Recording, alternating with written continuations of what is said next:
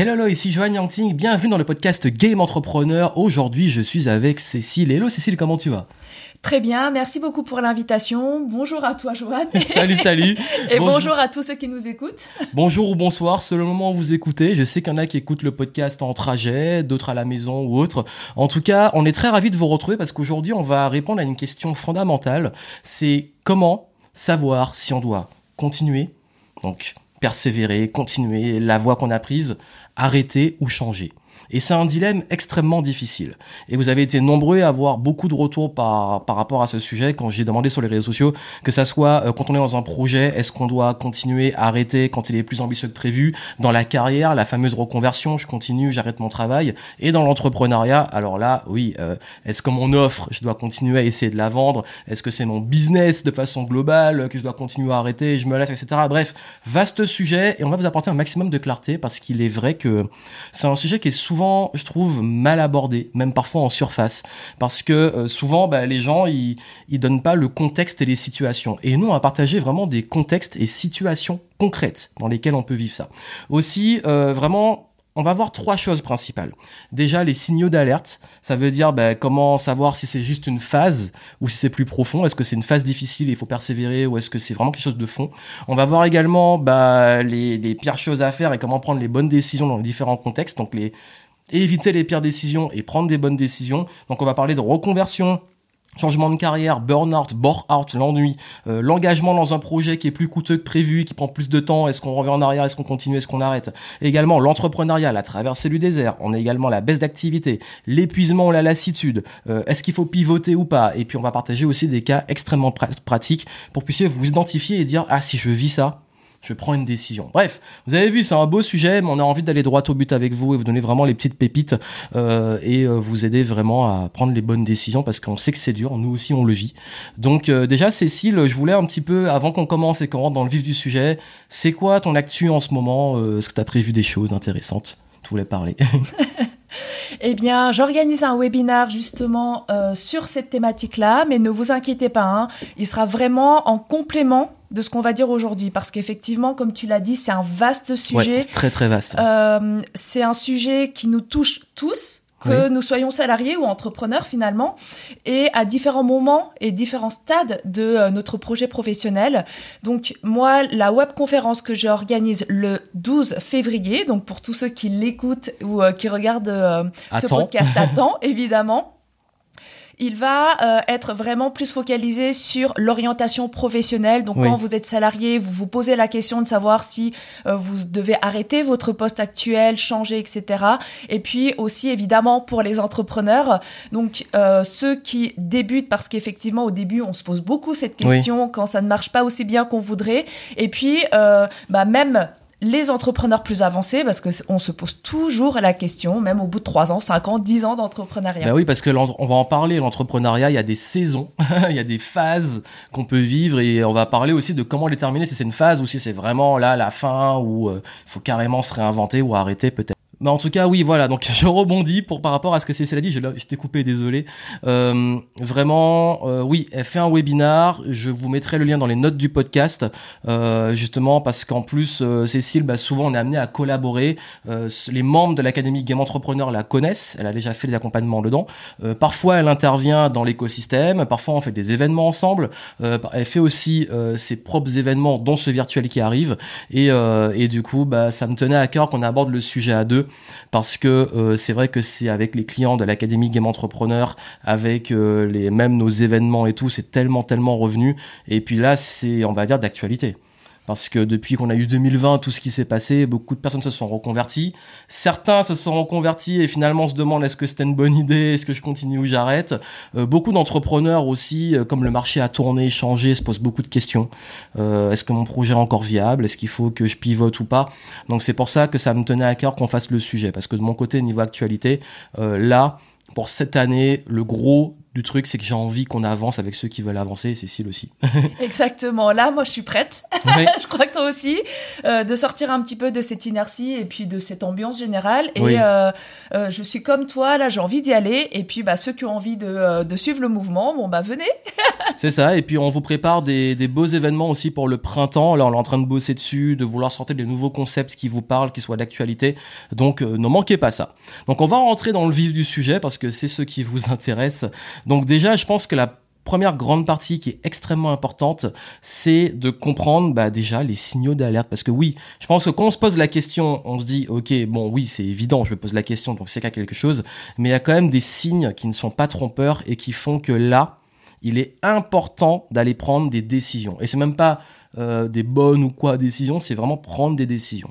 Ces signes-là, déjà, euh, il y a une grande question qui revient beaucoup, c'est est-ce que je suis sur la bonne voie? Et est-ce que c'est juste une phase? Dans cette voie ou est-ce que c'est un problème beaucoup plus profond? Alors déjà, euh, par rapport aux signes, moi je voulais aborder l'aspect physique et santé. Si vous commencez à avoir du mal à dormir, que vous prenez beaucoup la tête, vous ruminez, si vous commencez à voir que même au niveau euh, de votre quotidien, vous êtes beaucoup plus irritable, euh, c'est que vous commencez, le moindre truc vous énerve, même on va parler de relations, euh, voilà, il y a beaucoup de conflits en vous et autour, euh, et des choses qui peut-être d'habitude vous arrivez à passer au-dessus, là vous ne supportez plus, une sorte d'intolérance. Il y a également tout ce qui va être la fatigue constante, l'état global un petit manque de vitalité, on est tout raplapla, on n'est pas bien. Donc voilà pour l'aspect physique, c'est vraiment euh, global, c'est un état, on se sent pas en énergie, on perd en vitalité, on dort mal et vous le sentez physiquement, c'est en vous. Euh, ça peut être même une sorte de pression, des tensions dans le corps, des douleurs qui, débarquent alors que d'habitude c'est pas là et vous dites mais ok mais d'où ça vient et je sens qu'il y a du stress ou euh, un mal-être qui est vraiment très physique. Il y a aussi, j'ajouterais donc la santé mentale avec les ruminations, les prises de tête, les pensées envahissantes qui tournent sans cesse. Et puis, ben, il va y avoir aussi parfois une perte d'estime et de confiance en soi, surtout quand ben, le business marche moins bien. On peut avoir tendance à euh, perdre en confiance d'une manière générale. Oui, c'est carrément tout remettre en question. C'est euh, là, ça va pas, et puis du coup, je me demande euh, si euh, bah, je suis pas finito, quoi. c'est pas, Exactement. Je suis pas bon. J'arrivais avant et aujourd'hui, j'arrive plus. Et puis, on peut se trouver nul, mais dans son entièreté, alors que finalement, c'est juste une partie, comme le business ou une partie de euh, remise en question, etc., qui est concernée et pas notre entièreté. Et on n'est pas nul, vous n'avez pas perdu en compétences, vous n'avez, euh, vous n'êtes pas devenu une mauvaise personne. Donc euh, voilà, ça effectivement, la santé mentale est un signe de vigilance. Oui, mais il y a également, on a parlé des relations. Ça veut dire que quand vous commencez à en avoir vraiment un gros ras-le-bol, alors ça fait partie aussi de signes qui sont importants. Peut-être que votre environnement n'est pas adapté, vous avez évolué, ou alors euh, vous tolériez avant et maintenant vous n'en pouvez plus. Mais ça peut être euh, bah, le ras-le-bol avec le marché la concurrence, euh, dilemme par rapport aux valeurs, vous êtes désaligné avec ce qui se fait. Ça peut être également euh, dans le travail vos supérieurs, vos collègues que vous ne supportez plus. ça peut également aussi se manifester au niveau des relations par un repli sur soi. Ça veut dire euh, vraiment, bah, vous commencez à beaucoup vous isoler, voir de moins en moins de monde. Ok, moi je suis en tant qu'introverti, je sais que la solitude fait du bien, mais là on arrive à un stade qui est beaucoup plus extrême. On parle vraiment de repli et vous êtes vraiment isolé euh, socialement. Et là, au bout d'un moment, si ça dure trop, ça peut être un signe qu'il y a quelque chose qui va pas. Euh, dans le travail aussi, évidemment, puisque c'est un peu le cœur du sujet. Oui. ben, il va y avoir une perte de la motivation, donc une démotivation totale. Et puis, comme tu l'as dit, avec le contexte, il y a beaucoup de personnes qui se sont posées les questions du sens, qu'est-ce que je fais dans ce travail, etc. Donc, effectivement, si euh, le matin, c'est de plus en plus difficile de vous motiver à aller au travail, si quand vous êtes au travail, vous avez de plus en plus de mal à vous y mettre, oui. Euh, ça, c'est aussi un signe de la lassitude, la procrastination, le voilà, vous avez des tâches à faire, vous avez tendance à les repousser de plus en plus. et puis en plus, c'est plus dur de s'y mettre. On sent qu'on n'a plus la flamme, on n'a plus l'énergie. Donc on a parlé, oui, l'aspect mental et physique, mais il y a un truc de ah mais ces tâches-là, j'ai du mal. C'est vrai, il y a cette sorte de perte de flamme, d'engouement, tout, tout devient lourd. Il y a une sorte de lourdeur. Pour s'y mettre, c'est lourd. Quand on fait les tâches, c'est lourd. Ça, et puis ça vous draine de l'énergie. Vous avez encore moins d'énergie par rapport au peu d'énergie que vous avez déjà. Et ça, oui, c'est dans le travail, euh, c'est, euh, ça peut est très très très manifesté dans la capacité à avancer et progresser et puis on sent qu'on s'enlise un peu. Comme j'ai dit c'est vraiment la lourdeur. Vous enfoncez un peu dans les sables mouvants et tout devient plus dur et plus lent. Il y a la question, on se pose, quand on se pose ce genre de questions, souvent c'est accompagné de euh, mais qu'est-ce que je fais là? Quel est le sens de mon travail? De ne plus se sentir à sa place, euh, voilà, de se demander mais euh, qu'est-ce que je fais là en fait? Oui, et puis d'ailleurs, ça peut aussi vraiment, en plus de qu'est-ce que je fais là, on a une sorte de l'impression d'être en dessous de son potentiel frustration, stagner. Ça, c'est beaucoup revenu. Je, stagne, euh, je fais, j'ai toutes les cartes en main, j'ai travaillé sur moi et pourtant j'ai l'impression que voilà, je suis au bon endroit, peut-être peut-être sur la bonne voie, mais je stagne depuis trop longtemps et et puis aussi bah, le fait de stagner. Le fait de rester trop longtemps sur un plateau ou même d'avoir une petite descente, bah ça, ça travaille, on l'a dit avant, sur la confiance en soi, sur son estime, et puis même euh, bah, la croyance de est-ce que je vais vraiment y arriver? On va vous apporter des réponses, mais il faut que vous compreniez que ces situations-là, ce sont les signes euh, que des décisions sont à venir et que là, oui, vous êtes en effet dans une phase ou euh, une fin de cycle qui va demander de prendre des décisions et donc d'amener des changements, comme on l'a dit, continuer en changeant, arrêter ou peut-être passer à autre chose. Et le pire, c'est que tout ça a pour conséquence parfois un enchaînement d'échecs. Ça veut dire que là, carrément, euh, on échoue, on échoue. Bah, alors on réussit un petit peu, mais c'est pas encore ça. Et puis c'est lent, ça stagne. Et là, on commence à vraiment se dire bon, euh, j'ai mis beaucoup d'efforts, j'ai enchaîné pendant des semaines, voire des mois, des échecs. Et là, bah, est-ce que ça vaut vraiment le coup? Je sais plus quoi faire, je suis perdu et c'est quand même mon truc. Je me suis mis dedans, mais voilà. Et puis on va en parler après, mais il y a vraiment aussi un lien avec l'attachement à, à tout ce qu'on a mis avant comme effort. Ça veut dire que je sais que quand on arrive dans cette situation-là, ben on a tendance à se dire ouais mais j'ai quand même mis beaucoup d'efforts pour arriver là et euh, ce serait dommage que c'est pas valu le coup et la décision devient encore de plus en plus dure. Donc je crois que là vraiment c'est les signes, il y en a plein, on peut aller dans les détails, mais bon, on va quand même vous apporter des solutions parce que je pense que si vous écoutez déjà, c'est que ces signes-là, ils vous parlent. Et euh, maintenant, ben, il y a une grande question qu'on se pose. La première question effectivement à se poser, c'est euh, est-ce que c'est global? Est-ce que c'est normal ou est-ce que c'est extraordinaire Oui. Dans le sens littéral. Comme tu l'as dit tout à l'heure, on sort quand même d'une période particulière. Et puis même euh, au cours de la vie, on est tous traversés par des crises, voilà, des crises existentielles, des crises, euh, la quarantaine, cinquantaine, euh, etc. Donc, il, moi, je vous invite à distinguer déjà ce qui relève de l'ordinaire et de l'extraordinaire. Dans tout ce qui est exception, il va y avoir bah, tout ce qu'on a connu, par exemple, mais en tout cas, c'est quand il y a une rupture nette. Quelque chose, bon bah voilà, il y a un chemin tout tracé, puis d'un coup, bam, ça bifurque, il y a une déviation, il y a quelque chose en fait d'extérieur qui arrive. Donc ça peut être euh, des événements ou des contextes, euh, bah, comme là, on est en train d'en vivre voilà, comme on en a déjà vécu, etc. Mais ça peut être aussi euh, des euh, événements plus personnels. Oui. Un coup dur de la vie, euh, ça peut être bah, que ça soit éventuellement la santé ou une baisse de santé. Ça peut être également dans le business, les ventes qui s'arrêtent du jour au lendemain. Vous comprenez pas pourquoi. le business tournait bien et puis d'un coup les ventes elles se crachent.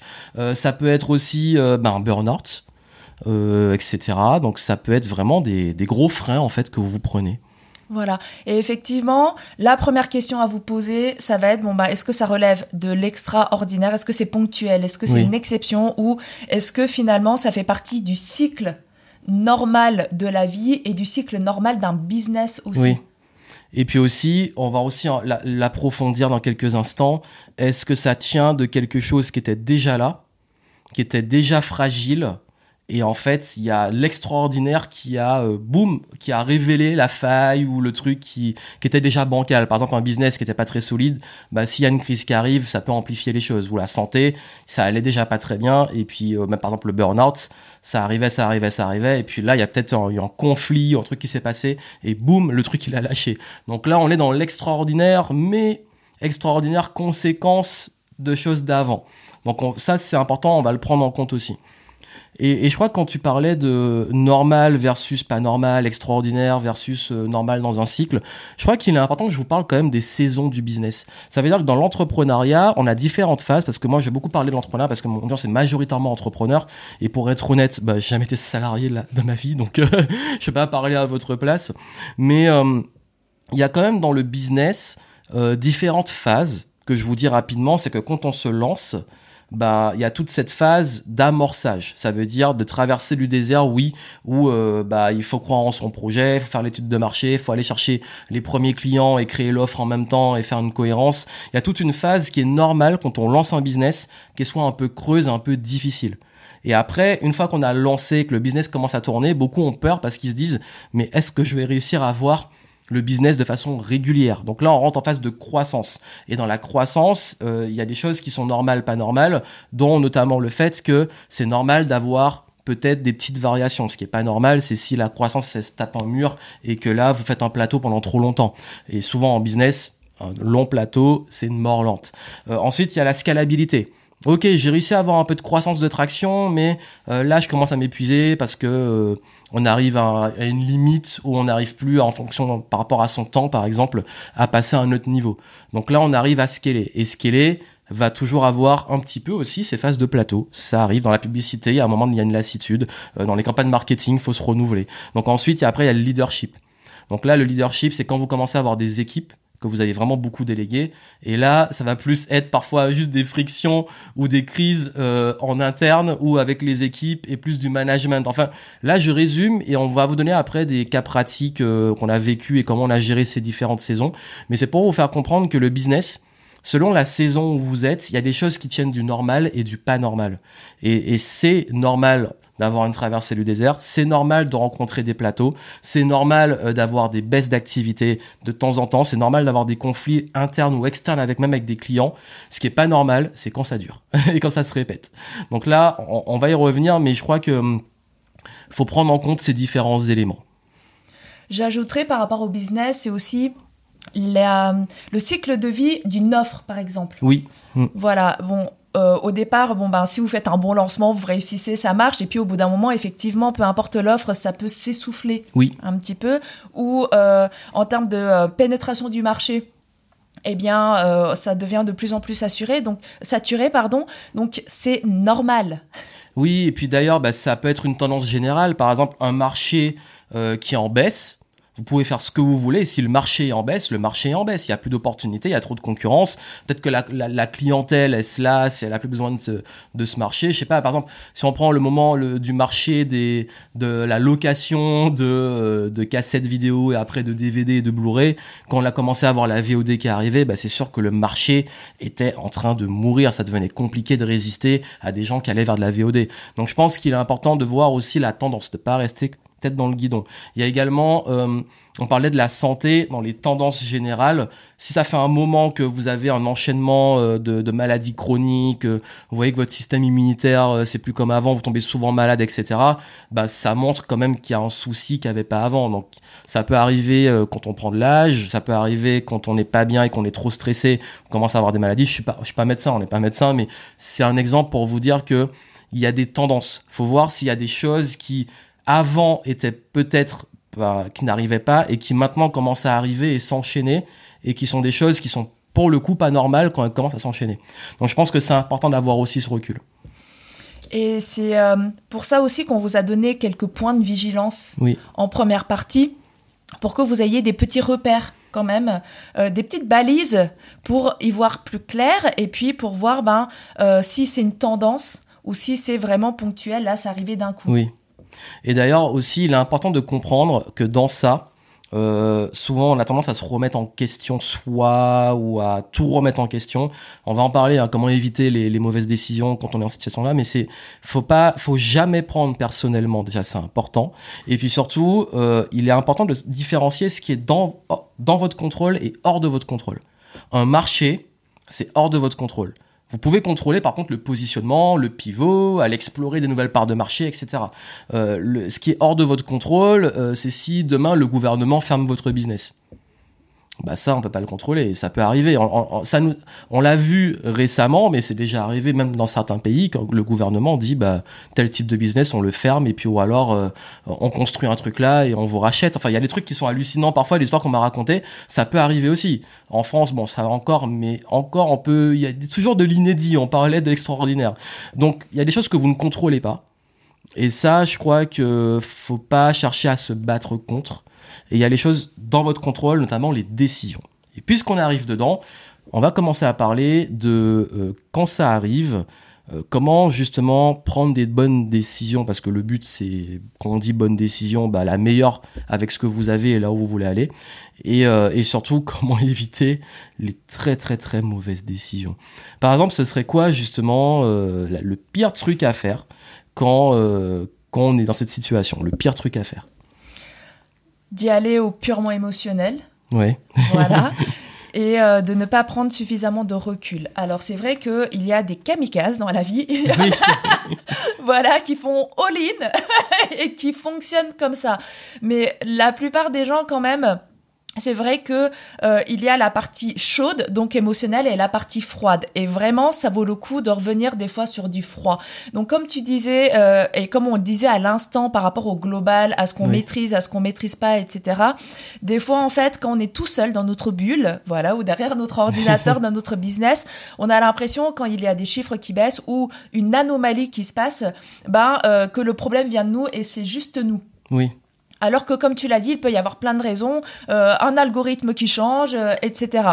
Et du coup, on n'a pas toujours le recul nécessaire. Ou euh, on parlait de clients avec lesquels on n'est plus aligné. Alors, on retient ceux avec qui bah, on n'est pas aligné justement et on est malheureux.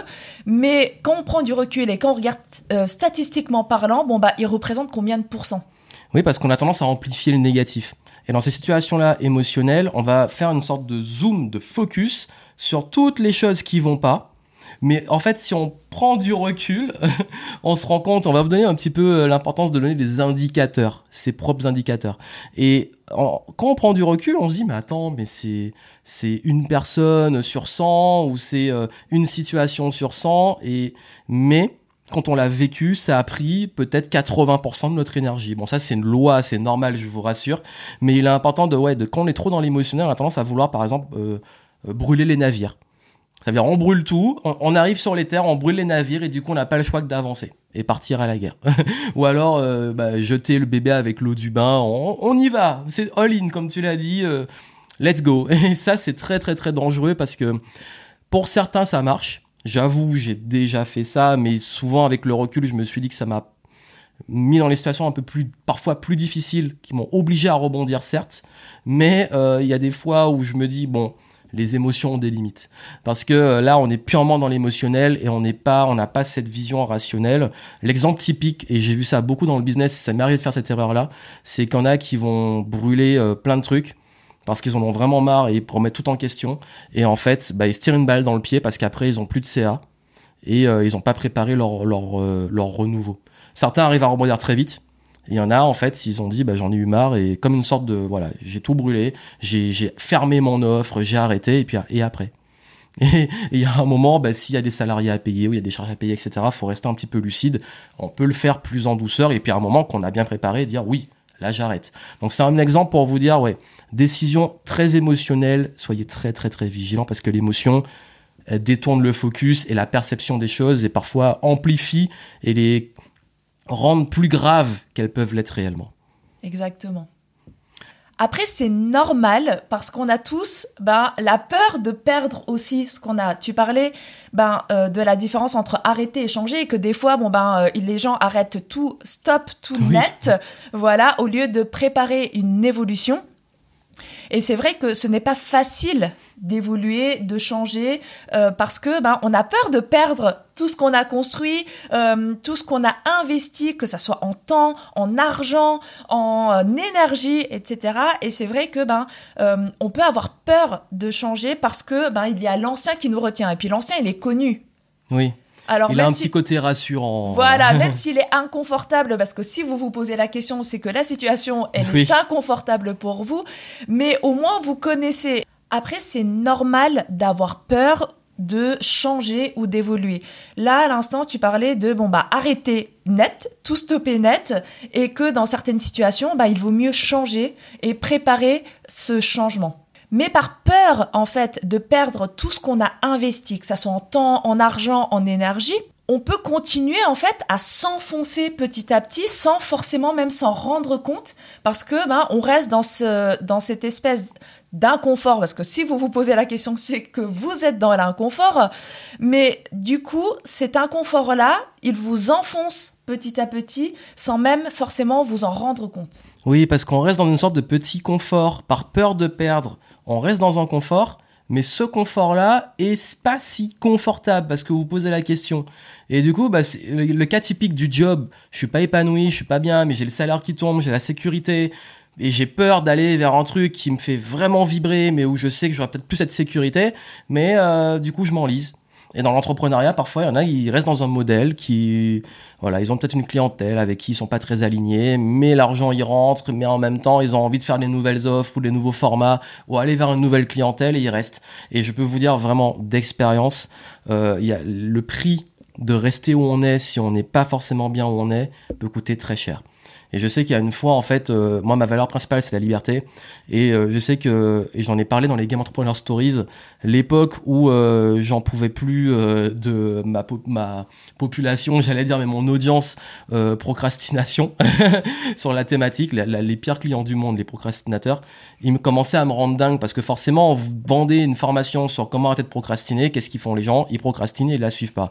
Donc, du coup, il y a un moment j'avais plus de sens dans ce que je faisais, c'était rentable, c'était bien, mais j'arrivais plus à avoir du cette flamme de avoir envie de faire du contenu parce que je me sentais vraiment inutile. J'avais beau leur donner des super conseils, des super contenus, je pouvais pas aider ces gens. Et c'est quand j'ai compris que bon en fait là j'étais en train de mourir lentement, bah c'est là que ça m'a enchaîné sur euh, un burn-out dont j'ai parlé dans dans une de mes vidéos et c'est aussi un podcast. Mais ça pour vous dire que je crois qu'il est important de comprendre que trop enfin le confort qui n'est pas si confortable, où on commence à être pas, on n'a plus cette flamme, bah, la flamme elle commence à s'éteindre et ça c'est une mort lente et on s'en rend pas compte. Et dans les affaires, ça va forcément, vous allez encore le payer parfois beaucoup plus cher. Et puis, ça peut se jouer aussi, par exemple, dans la cellule familiale. Il peut y avoir des conflits de valeurs. Donc, vous avez peur d'arrêter de changer parce que vous êtes responsable, par exemple pour les parents, vous êtes responsable de votre famille, euh, de vos enfants, etc. Sauf que de l'autre côté, vous avez aussi envie d'être un bon parent et de vous enfoncer dans cette situation fait que ben vous allez être stressé, vous allez euh, vous énerver beaucoup plus facilement, etc. Et en fait, il va aussi y avoir des crises non seulement dans votre travail, mais aussi dans votre cellule familiale. Et donc ça va devenir une grosse crise globale.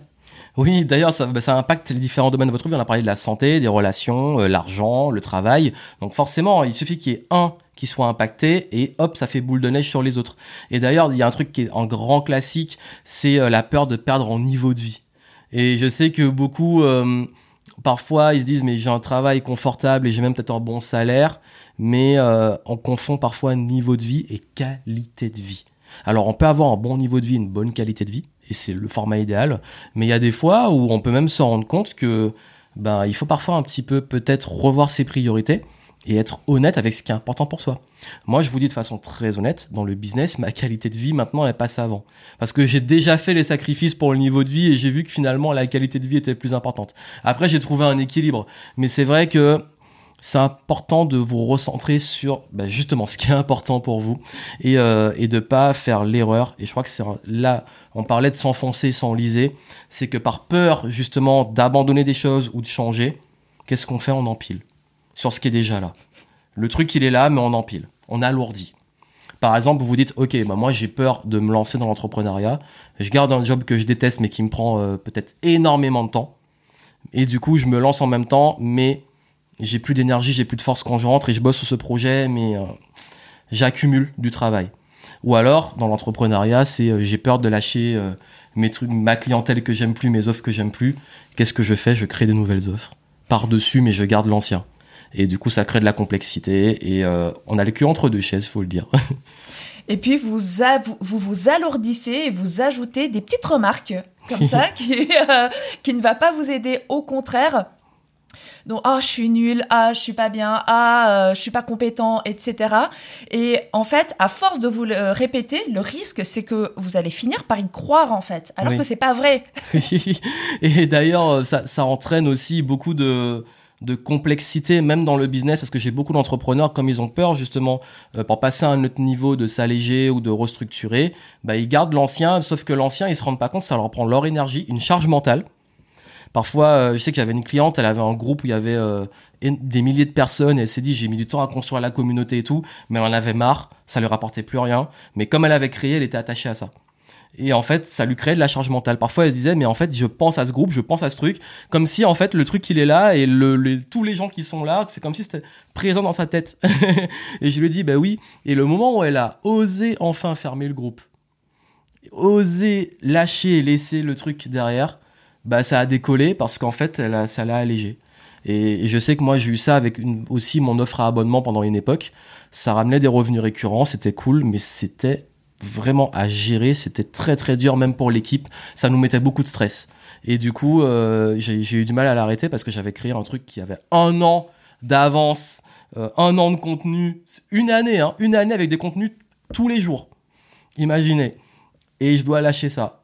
Et quand je l'ai lâché, bah, mon business a repris de la croissance parce que ça m'alourdissait, ça me prenait la charge mentale. Et je voulais pas lâcher le truc. Hein. Donc c'est ça pour vous dire parfois, pour passer, euh, pour avancer, il faut apprendre à, à, s'alléger et lâcher l'ancien, même si on y est un peu attaché parce que ça nous correspond plus.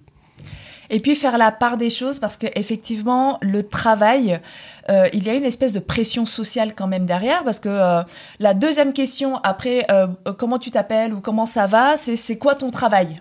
Qu'est-ce que tu fais dans la vie? Voilà, c'est une question qui arrive très rapidement lors des questions quand on fait connaissance avec quelqu'un. Donc c'est vrai que bah, c'est une représentation sociale et il peut y avoir une pression en fait. Euh, même quand on est entrepreneur, quand on va par exemple à des événements, etc. Bon bah c'est le défilé des euh, des success stories, des success stories, des CA formidables, etc. Et donc il peut y avoir une espèce de pression comme ça. Sauf que c'est votre vie. Mmh. C'est vous qui devez vivre avec votre vie tous les jours. Ce ne sont pas eux. Mmh. Donc, si il y a un moment où vous sentez que vous avez besoin de ce changement, où vous avez besoin de faire une pause pour prendre du recul, pour justement préparer ce changement et préparer votre avenir dans lequel vous allez vous épanouir, eh bien, c'est important de le prendre parce que c'est votre vie. Oui, et je pense que ça, ça peut amener aussi à. J'ai parlé d'accumuler il y en a, ils accumulent, c'est des couches. Mais il y en a aussi, ils font les girouettes. Ça veut dire que, par rapport parfois surtout à cette pression sociale, ça veut dire qu'il y a un moment, euh, on parlait des événements, ça m'a fait penser à ça, euh, j'ai commencé sur une offre, je l'ai lancée, ça n'a pas marché. Et puis je vais à un autre événement, on m'a dit c'est ça qui marche. Du coup, je vais y aller, ça marchera pas. Et ensuite, je vais aller à un nouveau truc et euh, voilà. Et à chaque fois, vous vous laissez euh, emporter. Et moi, j'aime bien donner l'image des, des, funnels. Et en fait, vous vous retrouvez avec entrée du funnel, euh, conversion au milieu du funnel et fin du funnel. Bref, si on prend tout l'entonnoir de vente avec des trucs complètement incohérents, parce qu'à chaque fois, vous prenez des trucs à droite, à gauche, vous mélangez, vous changez tout le temps. Et, et ça, il y a rien de pire. Si vous changez d'offre tous les 15 jours, c'est compliqué de, réussir à vraiment créer quelque chose. Donc je pense qu'il y a une notion peut-être aussi de patience qui est mal comprise. Je parlais des saisons du business euh, dans le sens où ça sert à rien non plus, et c'est une très grosse erreur, de tout le temps changer. Ça veut dire tout le temps. C'est vraiment, vous prenez une direction et après ça change. Vous prenez une direction, ça change. Il y a un moment, il faut quand même aller un petit peu plus loin dans la direction avant de prendre des décisions. Et ça, c'est, quand on a peur justement et qu'on ne sent pas qu'on est sur la bonne voie, les multipotentiels, vous allez savoir de quoi je parle, euh, on a tendance à faire cette erreur-là. C'est qu'on est tout le temps en train de... On va jamais au bout des choses en fait. Et effectivement, euh, moi dans mes accompagnements et surtout chez les débutants, je constate, je fais exactement le même constat que toi. Et il faut euh, apprendre à persévérer, surtout quand on débute, et à garder un cap comme tu l'as dit, ne pas faire la girouette, pas partir dans tous les sens, parce que euh, surtout au début, en fait, vous n'avez pas forcément le recul nécessaire et euh, ce qui ne marche pas et le pourquoi ça n'a pas fonctionné, c'est pas forcément l'offre. L'offre, euh, ça se trouve, elle est géniale. Votre cible, elle est géniale. C'est juste peut-être la manière de communiquer, les canaux de communication, etc. Donc il est important de bien faire la part des choses et de bien prendre du recul, comme on l'a dit, de revenir sur du froid, sur ce qui marche, sur ce qui ne marche pas. Et quand on parle de persévérance, évidemment, on se pose la question de l'obstination. À quel moment la persévérance devient obstination et entêtement? Oui. Bah, en fait, je crois qu'il y a, y a un point pour répondre à ça. Je vais donner un exemple que tu as exactement dit. C'est que c'est surtout chez les débutants que je vois ça, mais certains avancés aussi. C'est d'être incapable de tenir une direction, mais aussi avec, par exemple, quelqu'un. Je vous explique. Parfois, euh, si vous prenez, je sais pas, supposons que vous êtes accompagné par nous, on va vous donner une façon de faire une direction. Et la meilleure façon de savoir si c'est vraiment bon pour vous, c'est d'aller au bout. Mais si au milieu du truc, vous prenez une totale euh, influence externe, c'est déjà arrivé des clients, ils vont, hop, ils prennent une information ou un truc, on leur dit complètement l'inverse de ce qu'on a dit, et du coup ils sont perdus et ils vont dans une autre direction. Mais le problème, c'est pas la direction, c'est la cohérence de toutes les étapes que vous avez mises dans une même direction qui fait la différence. Et la différence entre persévérer et euh, s'obstiner, elle vient de là. Persévérer, c'est aller dans une direction, déjà avec une cohérence. Ça veut dire, je sais pourquoi j'y vais, je sais quelles étapes je mets en place. Et souvent, cette cohérence vient soit de vous, euh, vous créer cette cohérence par vous-même, soit euh, d'avoir aussi bah, des feedbacks, un suivi, mais qui soit cohérent avec qui vous êtes et votre direction. Et pas de mélanger tous les feedbacks. Si tout le monde fait des trucs différents, vous allez vraiment péter un câble. Donc il y a cette notion de persévérance dans une même direction, avec les mêmes influences pour aller jusqu'au bout. L'obstination, c'est je fais la même chose, je fais la même chose, je fais la même chose, je fais la même chose, et j'écoute pas, mais je suis obsédé, je fais la même chose, et je tape sur le mur, et je continue, et je continue, mais le truc qu'il n'y a pas, c'est le recul et les feedbacks. L'obstination, c'est que vous prenez jamais le temps de prendre du recul sur ce que vous avez fait, sur est-ce que c'est cohérent, et prendre aussi des feedbacks, vos auto-feedbacks, et des feedbacks expérimentés. Et l'obstination, c'est que vous prenez une direction sans jamais vous corriger, en fait. En parlant d'obstination, il y en a donc euh, qui s'obstinent, et donc là je ne parle pas de persévérance, mais je parle de s'obstiner dans quelque chose parce qu'ils ont aussi peur de faire des choix. Ou euh, pensent que faire des choix, c'est renoncer. Tu parlais des multipotentiels. Là, on est en plein dedans. voilà, j'ai eu beaucoup de multipotentiels en face de moi. Ils disaient, ah, je veux pas faire de choix parce que, ah non, mais ça, je veux pas lâcher, je veux pas lâcher, je veux pas lâcher. Parce qu'ils pensent que choisir, c'est renoncer alors que choisir, c'est avancer. Pourquoi je dis ça?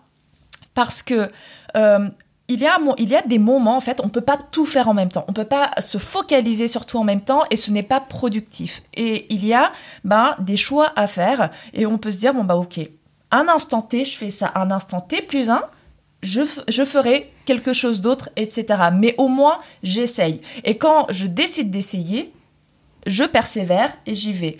Voilà, et ne vous inquiétez pas, vous allez pouvoir faire les différentes choses que vous avez envie de faire. Mais ne restez pas dans un statu quo parce que vous vous dites que choisir, c'est renoncer. Non, choisir, c'est avancer. Très belle euh, punchline, je valide à 100%. en fait, j'avais dit ça lors d'une conférence, j'avais dit la, la pire décision, c'est de ne pas prendre de décision. Ça, c'est le pire truc vous ne choisissez pas. Et du coup, vous faites tout et en même temps, tout c'est rien. Et j'aime bien dire au multipotentiel, choisir, c'est renoncer pour le moment. Et c'est pour ça qu'on avance.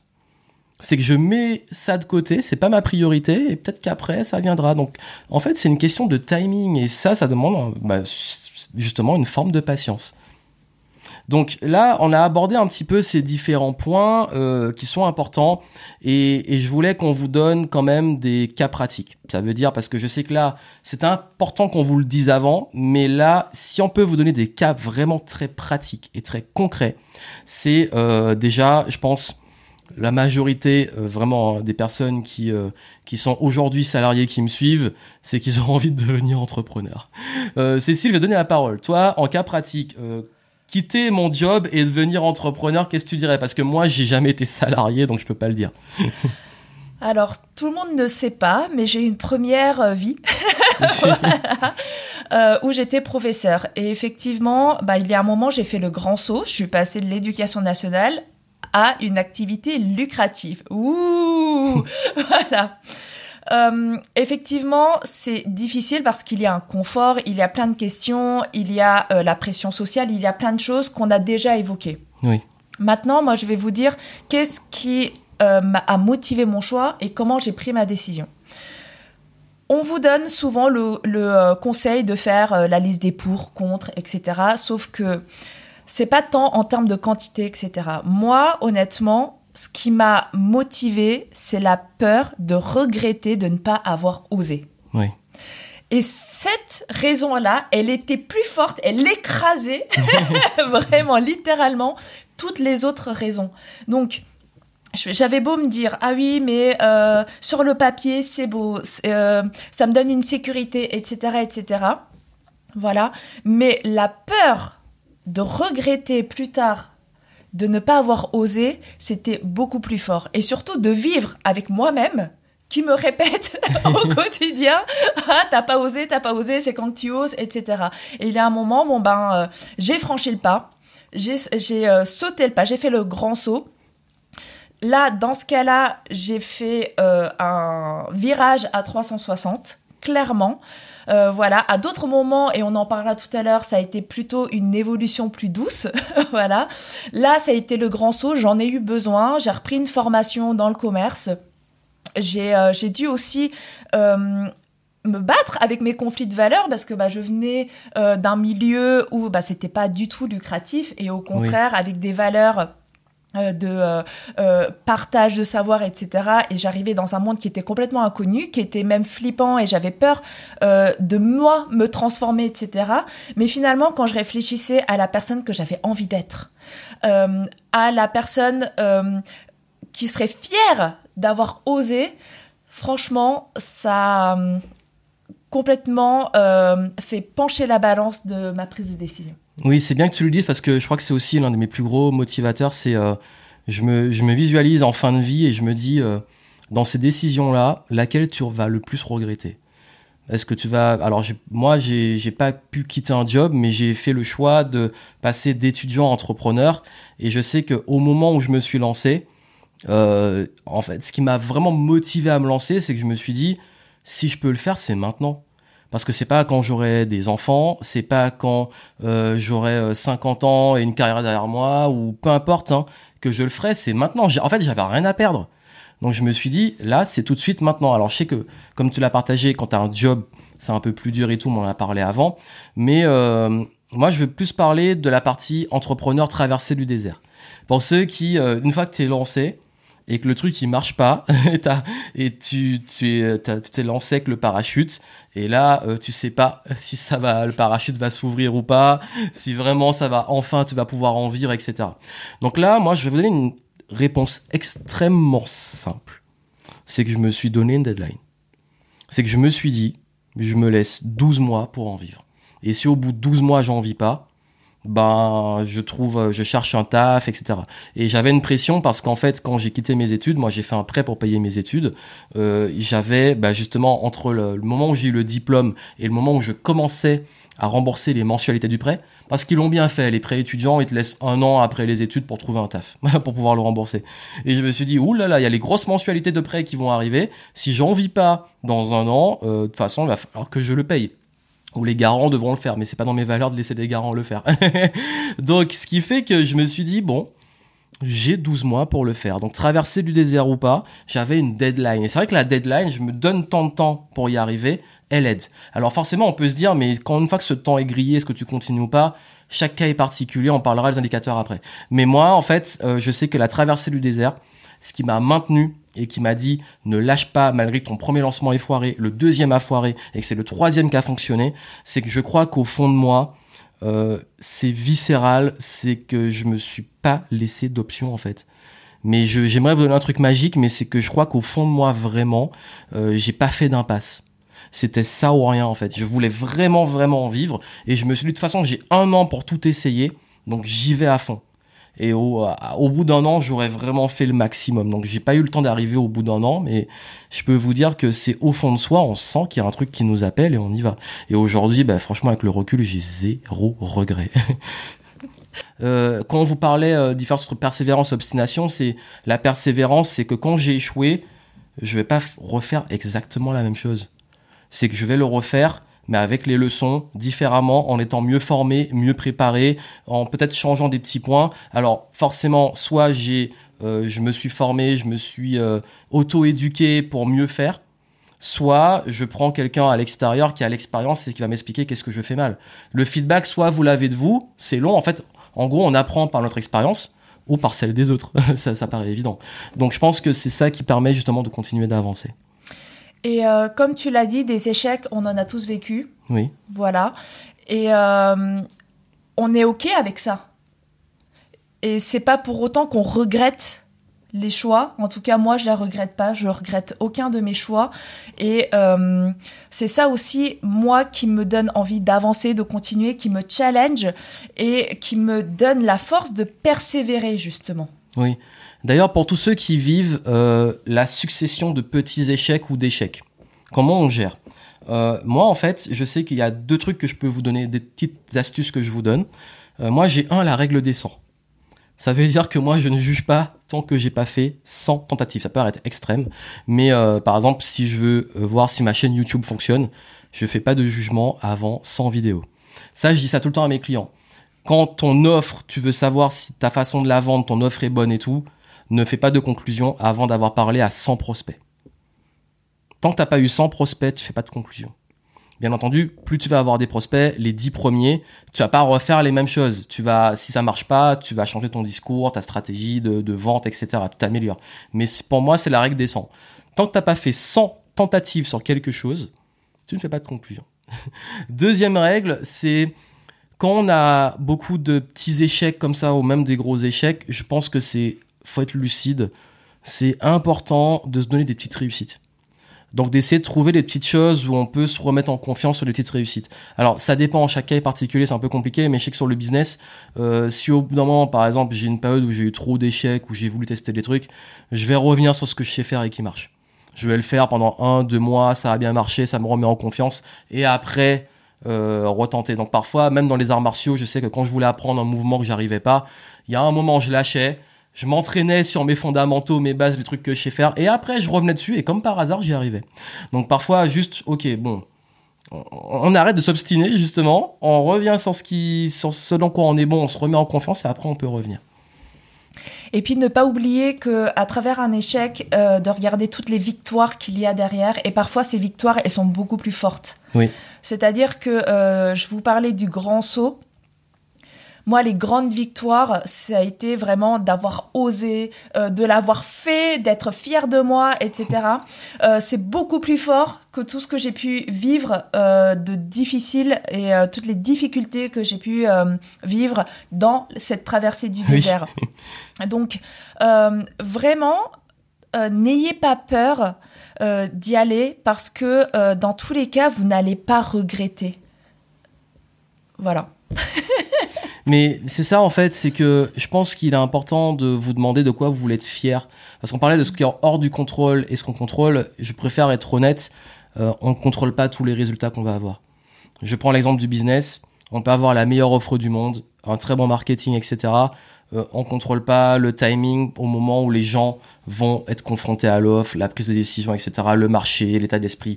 On peut être influencé, être au maximum de la cohérence, mais il y a toujours un truc qu'on contrôle pas et, se, et lâcher prise sur le résultat et se focaliser sur ce qu'on contrôle, se dire j'ai fait de mon mieux, je suis fier parce que j'ai pris les décisions à ce moment-là, c'est important pour vous de focaliser sur ça. Et je sais qu'on veut tous des résultats, mais les résultats vont être une conséquence. Donc si vous arrivez à vous focaliser beaucoup plus sur ce qui vous rend fier et que vous contrôlez, soyez pas juste fier de vos victoires, oui, vous pouvez les célébrer et tout, soyez fier de tout ce que vous avez mis en place, que vous contrôlez pour provoquer cette victoire. Et quand vous célébrez une victoire, célébrez vraiment vos efforts, vos décisions, tout ce qui est arrivé avant la victoire, et pas juste le trophée et la victoire. Et ça, c'est important pour votre confiance en vous et votre estime. On voulait parler aussi de quand on est engagé en étude de cas hein, sur un projet. On s'est engagé, on y est allé. Et là, je parle de projet, ça peut être différents types de projets. Et on se rend compte que finalement, le projet prend soit plus de temps, soit il coûte plus cher que ce qui était prévu. Est-ce que tu as déjà vécu ça, toi bah Alors moi, j'ai vécu ça il y a deux ans. Voilà, j'étais euh, partie sur euh, l'envie bah, d'organiser un événement. C'est même trois ans, je crois. Ah, trois ans. Le temps passe plus vite qu'on le pense, oui. on se rend pas compte. Donc, euh, j'avais l'envie d'organiser un événement où il allait y avoir des intervenants. Oui. Donc j'engageais, je m'engageais auprès de tierces personnes. Et il est arrivé ce que vous connaissez, ce qui est arrivé. Là, on parle de 2020. Hein. Voilà, et effectivement, on, euh, je me suis posé sérieusement la question bon ben, est-ce que euh, je persévère? Est-ce que c'est finalement de l'entêtement? Euh, Est-ce que j'y vais quand même? Est-ce que j'arrête? Qu'est-ce que je fais? Et Pour mettre du contexte, parce que je me rappelle, parce que j'étais un des intervenants justement, donc j'étais impliqué dans le truc, et, et je me rappelle très bien, en fait, on ne savait pas encore tout ce qui allait se passer. on était là, on était en février 2020. Oui. Donc en février 2020, on savait que ça commençait à arriver en Asie et que c'était chaud. Mais en Occident, on n'avait aucune info sur le fait qu'on allait tout fermer, etc. Donc c'était à ce moment-là que tu as pris cette décision, pour remettre vraiment le contexte. Oui, et puis euh, euh, moi je suis euh, originaire de Corée, donc j'avais les les retours de Corée qui me disaient non attention faites, super attention et puis en France c'était oh, yolo c'est bon, bon. ça nous concerne pas ça va rester là-bas oui. Voilà. Mais effectivement, il y avait non seulement un engagement vis-à-vis de tierces personnes, mais il y avait aussi un engagement financier. Oui. Voilà.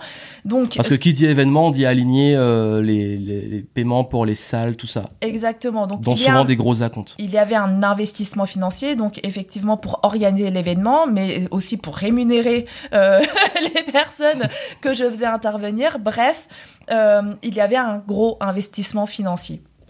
Ok quand j'ai pris la décision de faire l'événement hors contexte, voilà, en contexte normal, j'étais prête à, peu importe le résultat, de mettre cet argent sur la table. Oui. Voilà. Que l'événement soit un succès ou pas, de toute façon, j'étais prête à mettre cet argent sur la table. Quand il y a eu effectivement ce contexte-là particulier avec ce lot d'incertitudes, au bout d'un moment, il y avait trop de paramètres externes que je ne contrôlais pas d'une part, qui m'a fait vraiment me poser des questions. Et la deuxième chose, c'est je me suis posé la question combien es-tu prête à perdre? Tout simplement euh, parce que effectivement quand on organise des événements il faut avancer de l'argent pour réserver une salle etc donc je me suis posé la question combien es-tu prêt à perdre? D'une part, et de l'autre côté, c'est quel est le pourcentage de choses que tu contrôles et quel est le pourcentage de choses que tu ne contrôles pas? Et plus, alors c'était même pas euh, les mois, hein, c'était vraiment les jours. Oui, parce que ça allait très vite en février. Exactement. Et plus la liste des choses que je ne contrôlais pas et que je ne maîtrisais pas et que je ne pourrais pas maîtriser et contrôler par la suite, ne faisait que grandir. Et là, tout à, euh, tout à l'heure, on a parlé de toutes ces euh, notions-là, et puis de la tendance, ou euh, est-ce que c'est juste voilà quelques critères ou est-ce que bon bah on sent que il y a une tendance vers quelque chose. Et en regroupant les deux j'ai pris à ce moment-là moi la décision d'arrêter oui et, c'est bien que tu donnes l'exemple. Donc ça montre qu'en fait la, décision elle est plutôt venue de euh, quand il y a trop de choses qui deviennent hors de contrôle par rapport au projet et que ce que tu es prêt à perdre euh, devient euh, par rapport à ce que tu veux gagner par rapport en rapport avec le hors de contrôle ça ça devient trop trop trop perdant. Tu te dis non là c'est mort. Et du coup tu as décidé d'arrêter. Oui et puis il y avait aussi le est-ce que je je peux essayer ou pas? Parce que finalement, en fait, on prend toujours un risque. C'est le genre de euh, situation où on doit prendre un risque. Oui, et je me souviens qu'à ce moment-là, euh, pour être aussi transparente, mais à donner mon me demander mon avis, et moi, je t'avais dit euh, plutôt laisse tomber. Parce que malgré que je sois un gros fonceur et tout, j'ai quand même une très très bonne intuition et je connais. Parce que moi, c'est mon exemple, ce sera l'année d'avant. et moi, j'ai décidé de continuer. Donc, mais c'était différent. Et effectivement, moi, à ce moment-là, j'étais prête à perdre, à échouer, peu importe, pourvu que j'essaye. Oui. Voilà. En fait, je suis prête à, euh, à échouer ou à rater quelque chose, mais euh, il faut que j'essaye. Il faut que je puisse tout donner. Par contre, là, j'arrivais à une situation où, euh, bah, en fait, je, je me rendais compte que je pourrais même pas essayer.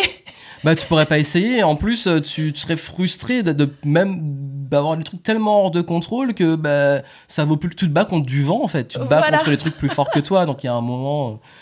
Euh, c'est ça, donc juste, euh, j'avais besoin qu'on me laisse au moins la chance d'essayer. Et là, c'était plus le cas. Donc effectivement, ça a été le troisième critère euh, qui m'a fait arrêter à ce moment-là. Oui. Alors moi, je vais prendre aussi l'exemple d'un événement, mais sauf que là, je suis allé au bout. Mais en effet, quand je me suis engagé sur le projet, déjà, le truc, il est arrivé sur un énorme coup de tête. Il est arrivé en automne 2018. Donc automne 2018, j'étais à un mastermind en Thaïlande et j'ai dit là j'ai envie de l'année 2019 de faire un gros événement. Je suis motivé, je suis rentré en France et j'ai dit euh, au mois de décembre, j'ai annoncé à tout le monde en 2019 je fais un événement. Et j'ai commencé à contacter tous les intervenants. Il y en avait vraiment beaucoup, plus d'une quinzaine. Et là, j'ai commencé à dire à tout le monde, voilà, je fais un événement, je pense le faire en juin, est-ce que t'es chaud, etc. Donc, j'ai commencé à engager tout le monde. Et, euh, et l'événement, déjà, je me suis mis une barrière, enfin, je me suis mis déjà, un, des grosses barrières parce que j'avais jamais fait d'événement. Euh, à ce moment-là, j'étais prêt à aligner l'argent, mais j'avais pas une garantie que j'allais avoir un retour sur investissement direct sur l'événement. Et troisième chose, euh, les intervenants, je leur faisais confiance, mais j'avais pas une certitude qu'ils allaient aider un à remplir et deux euh, de leur performance en réalité. Donc là déjà, je me suis engagé sur un gros truc. J'aurais pu faire un petit événement, moi seul avec mon audience et viser un truc correct qui m'aurait pas mis un coup de stress. Non, moi j'ai dit, je prends l'une des meilleures salles de Paris parce que je veux une bête de salle. Je me suis dit, je veux des belles captations, je veux des belles photos et je veux des super intervenants. Donc déjà, je mets le niveau très haut. C'est OK. Et ça, c'est important que je vous le dise pour comprendre pourquoi j'ai continué le projet. Ensuite, euh, je me rends compte que la salle, euh, j'ai un devis, elle est bien. En plus, ça a été galère de trouver une salle. Hein. Vraiment, j'ai le coup de cœur. Mais déjà, elle est plus chère que ce qui était prévu. Parce qu'en plus, moi, Qu'est-ce que j'ai décidé de faire trois jours. Non, j'ai pas décidé de faire deux jours, hein, ni un jour. Non, trois jours. Le gars, il est fou. Donc là, je dis, ok, la salle, il y a deux jours de salle, plus troisième jour, une petite salle. Et là, je commence à voir qu'il y a toujours des coûts cachés. Ah, mais finalement, il bah, faut prendre les prestataires. Ensuite, il faut faire la, déco. Et ensuite, euh, je me rappelle, avant, il a fallu acheter des trucs pour faire du café, et, etc., etc. Et en fait, à chaque fois, les coûts, ils augmentent. Parce que moi, j'ai jamais fait d'événement de cette ampleur. Donc, j'apprends sur le tas et je découvre que ah ouais, mais en fait, l'événement va me coûter trois fois plus cher que ce que j'avais prévu. Et là, on peut se dire à ce moment-là, je peux, à un moment, je pouvais abandonner. Et je vais pas vous mentir, j'ai eu envie d'abandonner au moins tous les mois euh, avant l'événement. il y a un moment, je me dis, ok. Donc, qu'est-ce qui a fait tenir Et qu'est-ce qui fait que là, je me dis, ça coûte plus cher et ça demande plus de travail que ce qui est prévu? C'est que, en fait, un, j'avais une vision. Et la vision, elle dépassait les coûts financiers et d'énergie.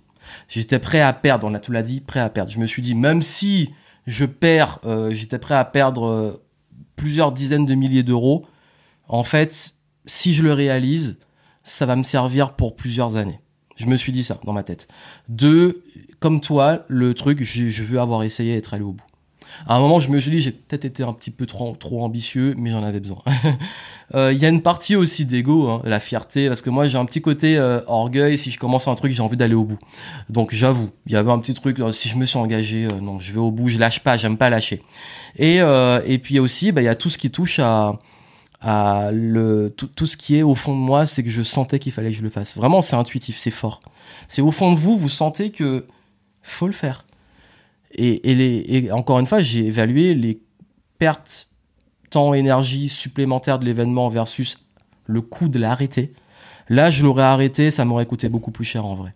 Même en termes de mon estime, d'image, d'engagement parce que j'ai quand même toujours été quelqu'un qui, embarque des gens, il est fiable et il va jusqu'au bout. Et ça, je vous dis, ça a été dur, il fallait le remplir. Euh, je vais être très transparent avec vous. Sur la partie juste financière, on parle ROI de l'événement pur, j'ai perdu énormément d'argent. Mais par contre, le ROI que j'avais prévu après l'événement a été stratosphérique. Donc, finalement, ma vision a été au bout. Donc là, en fait, ce que moi, je pourrais vous dire par rapport à continuer à arrêter un projet, c'est vraiment de vous demander ok, est-ce qu'au fond de moi, j'ai une vision? Et cette vision-là, quel est le sens? Moi, j'avais vraiment un sens de le faire. Ensuite, euh, qu'est-ce que je suis prêt à perdre? Faut être honnête. Échec ou réussite, qu'est-ce que je suis prêt à perdre? Et quel est le coût d'arrêter? Parce que là, franchement, il y a un moment, s'il fallait arrêter, moi, ça aurait été euh, avant même de d'engager tout le monde. Et là, le coût de l'arrêter, quand on a déjà, même limite avant d'avoir la salle, euh, ça m'aurait même en termes de relations, de confiance et tout, ça aurait pu coûter. Donc je pense qu'il est important de, prendre en compte ces indicateurs. Donc voilà ce que je dirais et c'est important pour vous de vous, vous mettre justement vos propres indicateurs de qu'est-ce qui fait qu'un projet vous voulez aller au bout ou qu'est-ce qui fait que vous voulez l'arrêter.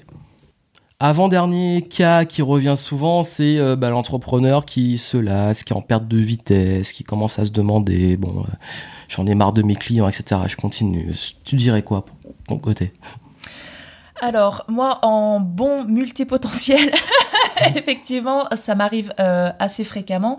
C'est-à-dire que moi, j'ai toujours besoin euh, d'avancer, de nouveautés, etc. Oui. Et euh, j'ai pu faire l'erreur de, ben, euh, comme tu l'as dit tout à l'heure, de vouloir jeter le bébé avec l'eau du bain. Et euh, petit à petit, je me suis dit, bah non, en fait, tu, il faut que tu construises. Maintenant, ça n'empêche pas de changer de faire évoluer, etc. Et à ce moment-là, effectivement, ça peut être intéressant de faire un gros tri, quoi, un, un point sur la situation pour voir finalement c'est quoi le problème. Est-ce que c'est le sujet? Est-ce que ça me lasse? Est-ce que ça y est, j'ai l'impression d'avoir fait le tour? Est-ce que ce sont les clients, en fait, ou certains clients, un petit groupe de clients à l'intérieur de tout notre groupe de clients euh, avec lequel on n'est plus aligné? Est-ce que c'est parce que nous aussi on a évolué et notre nouveau nous ou le nous qu'on veut être, ben c'est plus le même que l'ancien. Donc effectivement, il y a des choses qui ont changé. En fait, c'est euh, de regarder un petit peu plus en profondeur euh, quelles sont les vraies raisons derrière ce besoin de changement. Et après, j'ajouterais aussi euh, qu'il y a des profils qui ont besoin de changer et Oui. qui peuvent avoir peur de paraître instables. On parlait de la pression externe, c'est encore la- cette pression externe-là.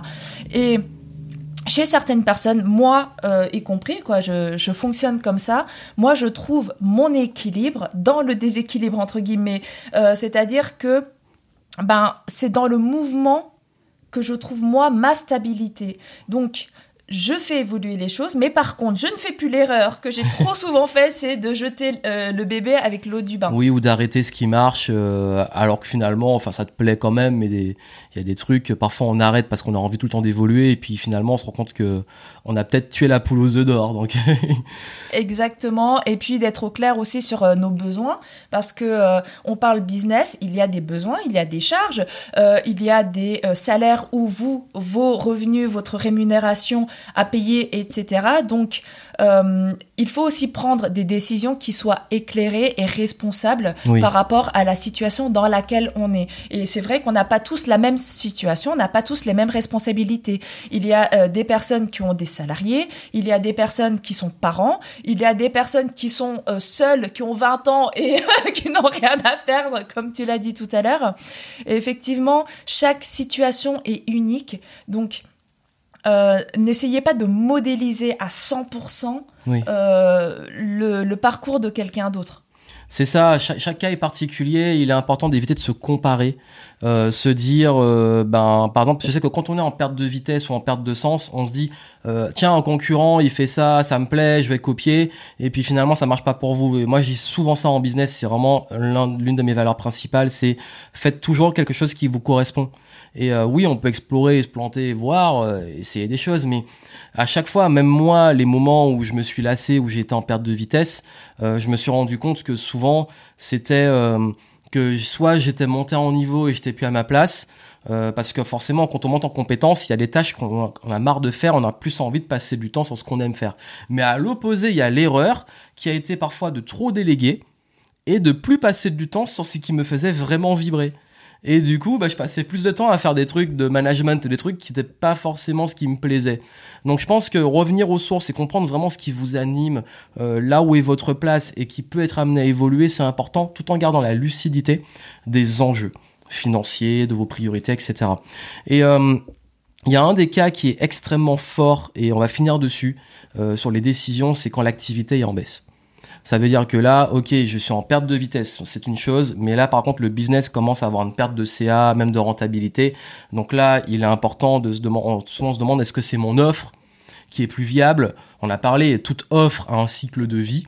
Euh, il y a également, ça peut être euh, regarder les chiffres, comprendre vraiment de façon concrète euh, d'où vient le problème. Est-ce que vous avez une source d'acquisition qui aujourd'hui est morte parce qu'on a changé un algorithme, par exemple Ou euh, ça m'est déjà arrivé.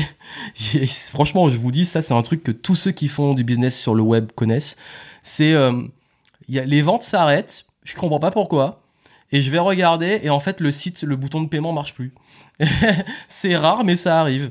Ça peut être un problème technique, ça peut être un problème aussi euh, de euh, parfois bah, vous avez atteint un plateau euh, de saturation d'une publicité. Donc il est important de je crois que quand l'activité est en baisse pour prendre des bonnes décisions, continuer à arrêter quoi changer, déjà être lucide sur vos, vos chiffres. Ça veut dire d'où vient la baisse de chiffres. Est-ce que c'est une baisse de conversion des ventes? Est-ce que c'est une baisse d'acquisition, de trafic? Est-ce que c'est une baisse euh, dans l'acquisition des gens qui deviennent prospects? Est-ce que c'est une baisse dans la force de vente? Ça veut dire on close plus comme avant. Est-ce que c'est une baisse euh, peut-être dans les clients, ils restent plus aussi longtemps parce que euh, ils partent dans la nature après? Est-ce que c'est une baisse qui est liée au marché? Donc essayez de comprendre à quel niveau de votre funnel il y a un problème et surtout de prendre des décisions avec des chiffres parce que dans le business, parfois on prend des décisions qui sont très émotionnelles, mais qui sont pas réalistes par rapport à la situation réelle de votre business. Et parfois, il est important de rentrer dedans. Si c'est quelque chose qui vous intéresse, euh, vous voulez qu'on en discute dans le descriptif, vous avez un diagnostic, ça vous aidera un petit peu à avoir un recul sur votre business et qu'est-ce qui peut aujourd'hui le bloquer euh, de façon concrète. Donc, est-ce que toi, euh, tu voulais rajouter quelque chose par rapport à tout ça? Pour conclure, n'arrêtez pas tant que vous n'avez pas réellement essayé. Et donc, quand euh, vous essayez que ça ne marche pas, de prendre du recul pour voir qu'est-ce qui ne marche pas finalement. Et des fois, c'est un petit détail, comme tu dis, un petit bouton, un lien qui est rompu. Euh, ça peut être des euh, choses qui sont externes, un algorithme qui a changé, etc. Donc, mais comme tu l'as dit, tu as donné la règle des 100 et il vous a donné une très bonne astuce. Oui. Pour savoir, c'est vraiment essayer. Si là, vous avez l'impression vraiment d'avoir vraiment essayé, et que euh, vous sentez que ce n'est plus euh, le moment, c'est plus la place, vous n'êtes plus bien, et où vous avez quelque chose qui vous porte, voilà, euh, une petite voix qui vous donne envie, effectivement, là, c'est le moment de changer. Maintenant, pour changer, vous pouvez le préparer. Vous n'êtes pas obligé de faire. ouais, d'aller dans l'émotionnel et on brûle tout et hop. voilà, au revoir, au revoir, président. voilà, posez votre démission maintenant. Vous pouvez le préparer, l'anticiper, mettre en place une stratégie pour que euh, ça soit et sécurisant d'une part, mais et excitant aussi de l'autre part et que vous ayez une part de challenge. Oui, d'ailleurs, je pense que tu vas en parler en détail dans, ton webinaire. Si vraiment le sujet a déjà été très long, mais euh, tu vas apporter pas mal d'autres réponses dans le webinaire et d'autres perspectives aussi. Donc, euh, vous mettrez le lien en descriptif. Et, euh, et je crois que il y a, y a chose que je voulais rajouter qui est très très très important, c'est de pas rester seul. C'est que je crois que hum, moi, je sais que pendant le business, on peut se poser des questions par rapport à des problèmes qui nous bloquent pendant des et des mois, voire des années et qu'on peut avoir une personne, ça peut être dans un événement, un mastermind, un échange, même informel ou autre, ou même dans un consulting, peu importe, un recul qui, hop, ah mais oui, déclic. Et puis parfois c'est parce qu'on n'a pas on a la tête dans le guidon et même moi le premier aussi. Et, c'est vrai qu'il y a des fois où qu'on bute sur un truc, on, on ne réalise pas. Et ça que vous réalisez pas, c'est que les problèmes que vous avez aujourd'hui, il y a plein de gens dehors là dans le monde qui les ont déjà résolus ou même résolus plusieurs fois. on vous a partagé des, cas pratiques. Moi, le fait d'avoir euh, lancé des offres et d'en avoir foiré et d'en avoir réussi, j'ai rencontré ce problème plein de fois. Le fait d'avoir une baisse d'activité et de la redresser, de relancer le business, je l'ai vécu plein de fois. Le fait d'avoir un marché qui, qui tourne, un algorithme qui change, je l'ai vécu plein de fois. Donc aujourd'hui, je sais comment le gérer, mais je sais aussi comment aider les gens sur ça. Mmh. De même que le quelqu'un qui s'est peut-être a une, une ou deux reconversions dans sa vie, il peut aider quelqu'un parce qu'il a déjà fait. Quelqu'un qui a euh, atteint un certain palier de CA et de rentabilité, il a déjà résolu et passé des caps. Donc il peut vous aider. Donc n'oubliez pas que on a toujours, et je sais qu'à chaque fois les gens le disent, mais non, mais mon problème il est particulier, tu vois, moi dans mon cas spécifique et tout. Ça c'est un mindset qui vous enferme à chaque fois. Non, il y a forcément quelqu'un quelque part, et même plusieurs personnes, qui ont déjà eu le problème que vous vivez et qui le comprennent et qui l'ont déjà résolu. Et puis, ils vont vous aider à sortir, comme tu l'as dit, la tête du guidon et de sortir de l'émotionnel. C'est-à-dire que lui, vu qu'il n'a pas d'engagement émotionnel, euh, il va pouvoir regarder d'une manière beaucoup plus objective certaines données voilà, pour vous aider à prendre des décisions éclairées et les meilleures décisions pour vous. C'est pour ça d'ailleurs qu'il y a une limite parfois avec l'entourage proche. C'est pas qu'ils sont pas compétents ou qu'ils n'ont pas des bons conseils, mm. c'est juste que parfois avec l'affect, la, l'émotionnel, euh, eux-mêmes sont un peu euh, n'arrivent pas à avoir ce recul très froid. Parfois c'est bien. D'ailleurs, je sais que Il y a des gens qui sont plus à l'aise, je donne un exemple comme ça, hein, mais c'est important, qui sont plus à l'aise parfois de parler avec des psychologues de leurs problèmes parce que le psychologue est complètement détaché et hors du cadre. Et parce que justement, ben, il serait pas à l'aise avec quelqu'un avec qui il y a de l'affect. C'est un exemple que je vous donne, mais c'est vrai. Euh, quelqu'un qui est plus froid avec vous et tout, euh, c'est... Moi, je sais que par exemple en business, c'est plus facile pour moi de donner des conseils à mes clients qu'à euh, des proches. Parfois, j'ai beaucoup du mal avec les proches parce que justement, il y a de l'affect et c'est pas pareil. Mais, je crois que cette notion de pas rester seul, elle est très très très importante et que rester isolé, c'est aussi une forme de mort lente parce que vous n'avez pas de recul même sur vous-même et vous restez à ruminer les mêmes questions. Et parfois, hop, ça peut venir, une réponse peut vous débloquer et c'est important. D'ailleurs, je vais vous dire honnêtement, la majorité de mes clients ne viennent pas pour... Il euh, y, en a pour augmenter le CA, tout ça. Mais vraiment, je vous dis, la majorité de mes clients, c'est euh, se restructurer, retrouver de la qualité de vie, se décharger mentalement et surtout, surtout, surtout euh, se réaligner dans leur business. Ça veut dire qu'il, oui, il y a de la croissance ou que ça stabilise ou ça tourne, mais qu'ils retrouvent cette qualité de vie, d'esprit à leur place et que ça reparte et ça repart parce que naturellement, ils sont au bon endroit. Donc comme quoi, hein, on a beau penser que le business, c'est que de la croissance, mais il y a aussi tous ces éléments dont on a parlé qui sont ultra importants. Et n'oubliez pas de faire la part des choses à l'intérieur de vous et de vos identités.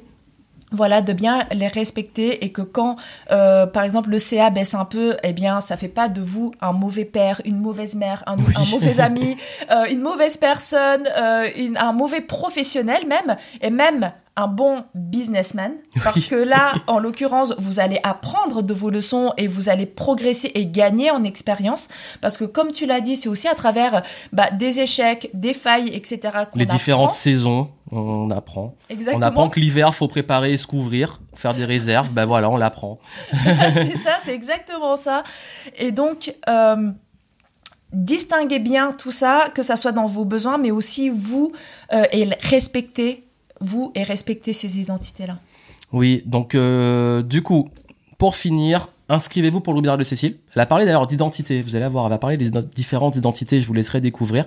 Et moi, le conseil que je vous donnerai qui est très important, c'est de créer vos propres systèmes de prise de décision. Je sais que le mien est beaucoup basé sur cette notion dont j'ai partagé avec vous de euh, le fond, l'intuition, l'envie, savoir que j'ai une vision et que je vais aller au bout. La notion d'apprentissage, est-ce que je vais apprendre vraiment, est-ce que ça va m'apporter des choses?